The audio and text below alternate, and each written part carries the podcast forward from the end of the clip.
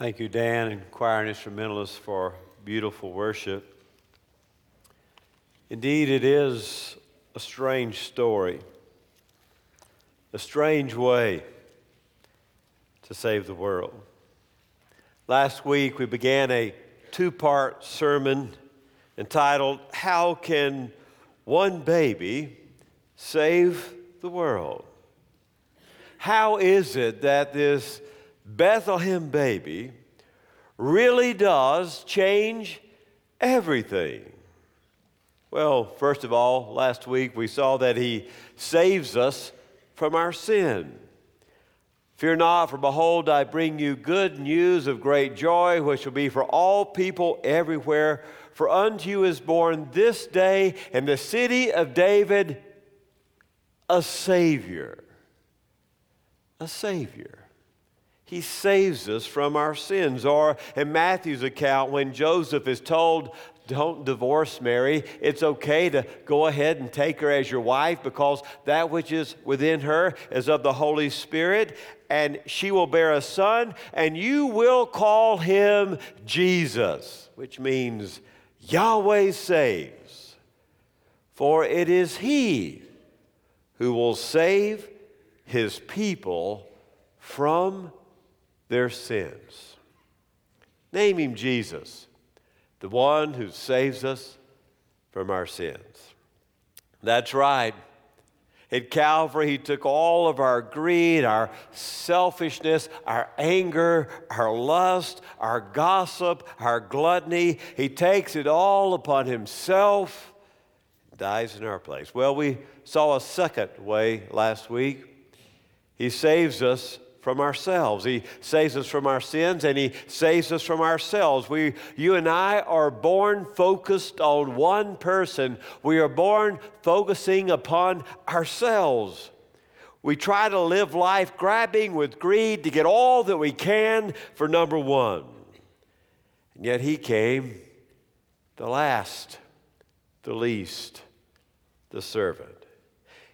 He came and gave his life for others that we could see that we can live our life beyond ourselves.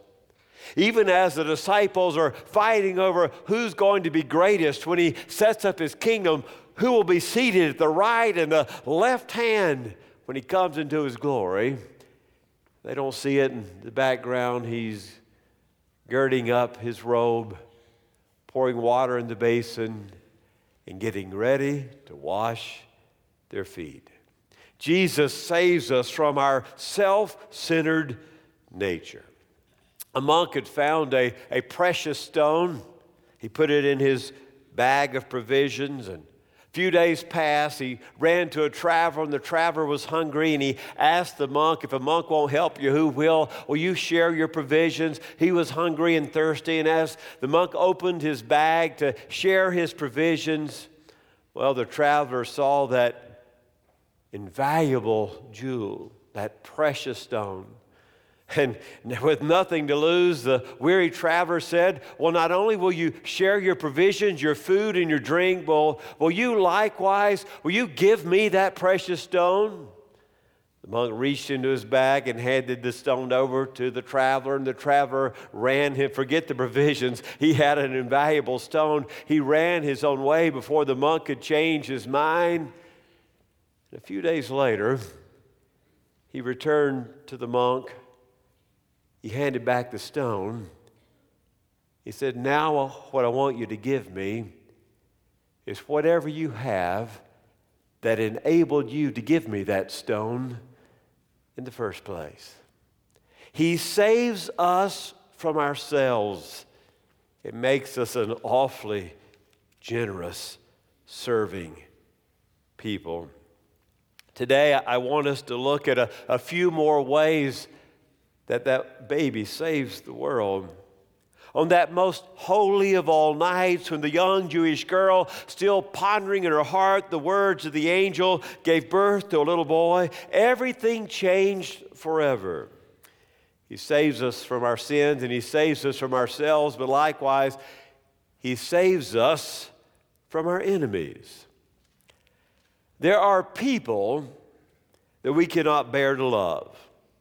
Rage rises anew within us when we think about those who spew racial hatred or those who sexually exploit children or those who commit acts of terrorist violence. Our desire to hate them wells up within us. And also, for people who have committed infuriating acts against our family, against people that we love, the betrayers in our life, the liars in our life, the bullies and the critics in our life. Oh, it's easy to hate them. It's so easy to justify that desire to hate. If we hate evil, it is but a small step for us to hate the bears of evil. But listen to the words of Jesus. You have heard it said, You shall love your neighbor and hate your enemy. But I say to you, it's all changed. Love your enemies and pray for those who persecute you. In order that you may be the sons of your Father who's in heaven, for he causes the sun to rise on the evil and the good. He sends the rain on the righteous and the unrighteous. For if you love those who love you, what reward have you? Do not even tax gatherers do the same? And if you greet your brothers only, what do you do more than the others? Do not even the Gentiles love their friends and family. This radical rabbi came with a whole new message that he saves us from hating our enemies and he calls upon us to love them and to pray for those who would do you harm. Have you ever thought about this? Only Christians can love their enemies. There is no other religious people in the world who have the power to love their enemies. And the reason that we have that power to love our enemies, that He saves us from the hatred of our enemies, is that when He Himself was dying on the cross, He said to those who were crucifying Him, Father, forgive them. They don't even know what they're doing. If you and I decide to follow a Lord who will forgive his murderers even in the act of murder, now you know why he expects us to love our enemies. He asks you not to love those who will love you in return. The Gentiles do that the sinners do that. Rather, he says, I want you to do the hard thing. I want you to love those who despise you, those who hurt you, those who have wronged you, those who have ignored you. I want you to love those who will never, ever love you back. As forgiving people, we ought to be the most healthy people on the planet. Because as followers of Jesus, we are called, we cannot remain bitter. We don't have to harbor that hatred in our hearts. We don't have to let those who've wronged us in the past haunt us with those old deeds. Because he was beaten, but he did not strike back. He was spat upon, but he did not spit back. While everyone else was drawing their sword, he demanded that his disciples put theirs away. When they slapped him, he turned to give them the other cheek. He would not be controlled by those who hated and hurt him. Isn't that the the Christmas message Fear not, for behold, I bring you good news of great joy, which shall be for which people? All people everywhere. Our family, our friends, and yes, our foes. It's the good news for everyone. Letting an enemy off the hook by loving him by blessing him and by praying for him. That's what Jesus asks us to do. It flies in the face of our aching human nature. But God, knowing that our own humanity might get in the way of our calling, reminds us again and again to love Him and to love others and to even love the others who are our enemies. What if you've been taught that a whole people group is your enemy? And what if that enemy killed your son? Could you choose to love? Would you even want to? Robi, a strong Israeli woman, she had a heart for peacemaking in the midst of her country's war. She's faced with a decision to have peace in her heart every day. She lives in Israel in the middle of one of the longest, most polarized, politically divisive, theologically explosive conflicts in all of human history. It still goes on, doesn't it? The Jewish and the Palestinian people packed together so tightly on that little strip of land that both consider holy and both feel like they need to protect what is theirs. Israelis want a safe homeland and they want to live in the land that God promised to them. The Palestinians call that same land home. Their ancestors has farmed it for centuries, and well, they, they want their civil rights and a sense of security too. Robi's decision to dedicate her life to peace was picked up by her own son, David. And then David got a draft notice to enter the Israeli Defense Force, and he and his mother Robi had to determine what he was going to do. And he decided he could pursue peace even while serving in the Israeli military. What better place? What better role? Maybe he could teach his fellow soldiers to look at the other side as human beings who have their own hopes and desires and family and love. He made it through three years of service. Unfortunately, was drafted and called up for a second term. And a bullet from a Palestinian sniper hit David, Robi's son, and murdered him. The conflict now wasn't just a philosophy or a theology now for Robi. She had to decide would she still be a peacemaker? That now the Palestinians had taken the thing that was most precious to her, her only son David. Would she change and become a person of revenge? The Bassam was a Palestinian man who spent his life hating the Jews antagonizing the Israeli military that was occupying his homeland. He ended up going to jail. He was bathed in anger, wrapped up in revenge. But while in prison, Bassam found a, an unexpected gift.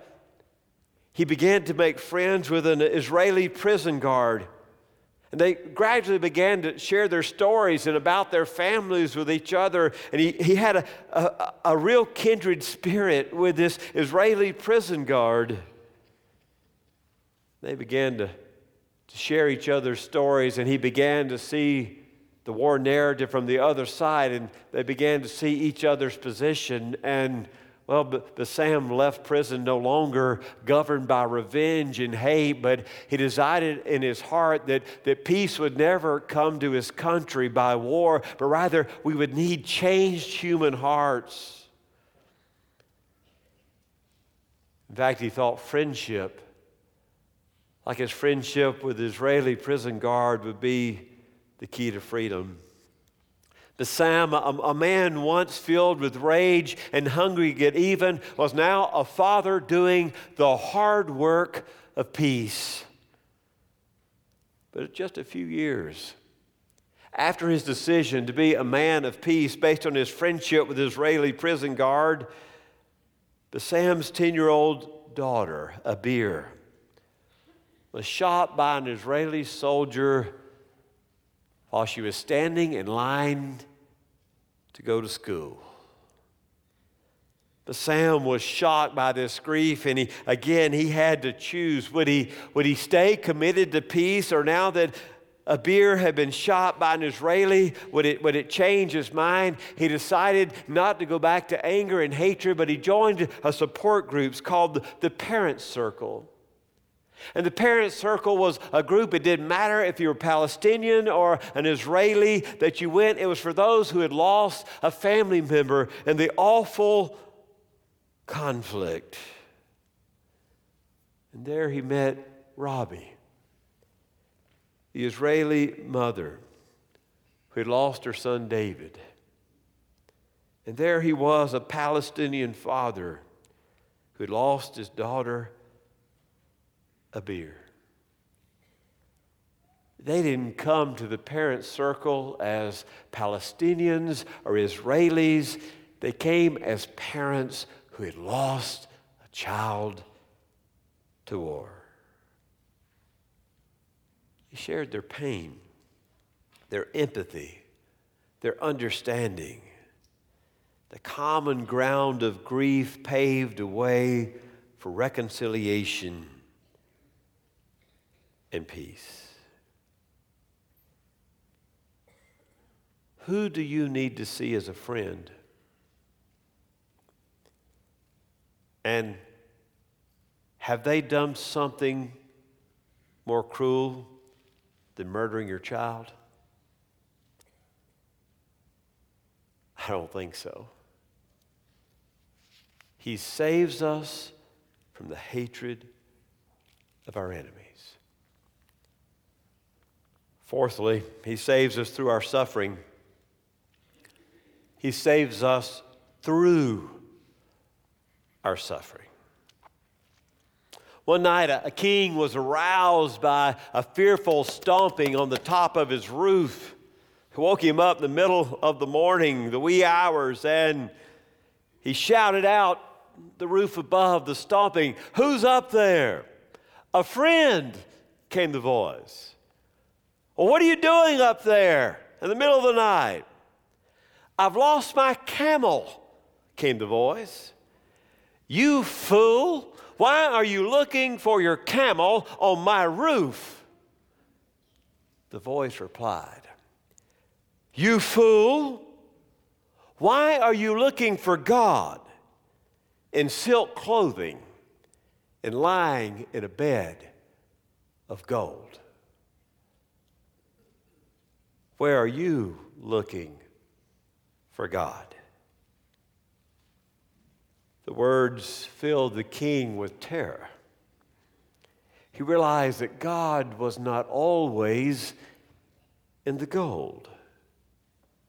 So many, even today, look for God in a health, wealth, and prosperity gospel. If you have enough faith, you'll always be well, you'll always be wealthy, you'll always prosper. And yet, when we look at the text this morning, we see that it's altogether different, isn't it? That's not the, the Word of God. He molds us and makes us through our trials and tribulations. And if we follow a Messiah who suffered, we will also suffer with him. He saves us. You want me to say from, but I can't. That's not what the text says. He saves us through our suffering. We worship the God of sorrows. Think about what the prophets of old had said about the Bethlehem baby. He was to be despised and rejected of men, a man of sorrows, acquainted with grief. He will be without form or comeliness, a root out of dry ground. It's only fitting that a man whose life ends dying naked on a cross between two criminals, that he would be born in a common cave and have a feeding trough for a bed. A man buried in a borrowed tomb is born in the humblest of circumstances. The manger and the cross, they serve as bookends to the story of the Messiah. And in between, he wears a peasant's garb and he associates with fishermen and harlots and tax gatherers. And sometimes it was just the cold of the mountain that was his bed. Did he not say that foxes have holes, the birds of the air have their nests, but the Son of Man has nowhere to lay his head? He saves us through suffering. There is an odd way in which the manger itself declares that he has come to be the king of the poor. I imagine the shepherds come, the outcast, the poorest, in the socioeconomic strata of the day. They look at him and say, He's not like Herod in purple robes somehow this little king will rule differently. When he began his ministry, he quoted the prophet Isaiah and he said, The Spirit of the Lord is upon me because he has anointed me to preach the gospel to the poor. He has sent me to proclaim the release of captives, recovery of sight to the blind, to set free those who are downtrodden, to proclaim the favorable year of the Lord Who's he coming for? The poor, the prisoner, the downtrodden. Today, that scripture is fulfilled, he says, the synagogue in Nazareth. He saves us through our suffering because He Himself knows what it's like to suffer. He knows what it's like to be tempted 40 days without food. The writer of Hebrews ponders a Savior who lowers himself to humanity, and he writes, Therefore, he had to be made like his brethren in all things, that he might become a merciful and faithful high priest in things pertaining to God, to make the payment for the sins of the people. For since he himself was tempted, and that which he has suffered, he is able to come to the aid of those who are tempted. He comes to Bethlehem so he will know. Know your temptations, know your pain, know your flesh, know your weariness. In fact, Paul says it is only as we suffer with him that we will ever be glorified with him. Hasidic Rabbi Levi of Ukraine used to say that he discovered the meaning of love from a drunken peasant. I don't know what drunken peasants have to teach us, but they're going to teach us something this morning. The, the rabbi says that he learned the meaning of love from the words of a drunken peasant. He was visiting the Polish countryside, and the rabbi went to, to visit with the owner of the tavern. He walked in, he saw two peasants at the table, and he said, and I quote, they were gloriously in their cup. We know that's a nice way of saying it, isn't it? They were gloriously in their cup. They had their arms around each other. Their names were Ivan and Peter. And they, these two peasants who were gloriously in their cup were telling each other how much they loved each other. They were happy. They were happy. And, well, Ivan said to Peter, Peter, tell me what hurts me. Glazed and bleary eyed, Peter looked at the other peasant, Ivan, and said, How do I know what hurts you? And Ivan responded, If you don't know what hurts me, how can you say you love me? If you don't know what hurts me, how can you say you love me? Thorns, nails, rejection, fist, spit, sleeping disciples when they should be praying. He came to Bethlehem so he can love you by knowing what hurts you. Here's a, a final way. He saves us, number five, from the fear of death. I honestly do not know how anyone walks away from a, a graveside without the hope of the resurrection of Jesus. I don't know how you, you put your mother, your father in the ground, your husband, your wife, heaven forbid, your child, walk away with no resurrection hope. Because of the Bethlehem baby died and resurrected, he saves us from the fear of death. The writer of Hebrews says, Since then the children, meaning us, share in flesh and blood. He himself, meaning Jesus, likewise put on the same, that through death he might render powerless him who had the power of death, that is the devil, and might deliver those who through the fear of death were subject to slavery all their lives. The greatest fear amongst all humanity is the fear of death is the box in the six foot deep hole. But the writer of Hebrews says, We had flesh, so he put on flesh. And he died and he arose that we wouldn't have to be afraid of death, wouldn't have to be afraid of the devil who brings death anymore. We do not have to be subject to the slavery of fear. Not only are we the only people who can love our enemies, we are the only people who don't have to be afraid of death. We look at our Lord and he has an empty tomb. Don't you remember who he is? He's the one who interrupts the funeral procession the widow of Nain had lost her son. Her husband was already dead. All of her future was bleak. And, and we worship the one who stops the funeral procession and says to the boy before his burial, I say to you, get up. And Luke tells us he gives the boy back to his mother. Don't you remember who we worship? We worship the God who shows up four days late after the, the funeral for Lazarus, and he goes and he says, Take the stone away, and he cries out, Come forth. That's the God that we worship. Don't you remember? He's the one who goes in that room where the little girl is dead and tells everybody else to get out, but the parents and chosen disciples, and says, I say to you, arise. And then he says, Shh. Don't tell people I can do that yet.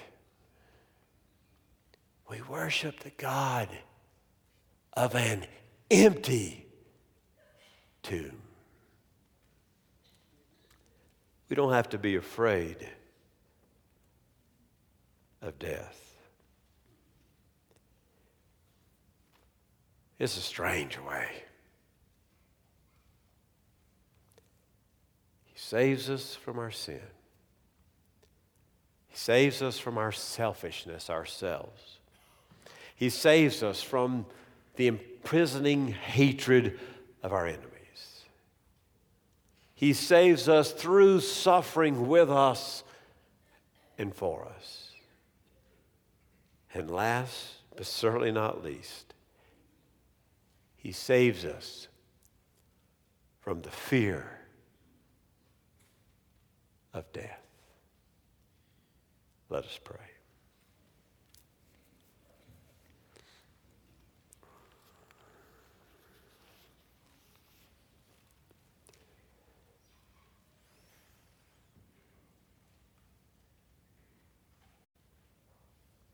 God, this has to surely be the strangest story ever told.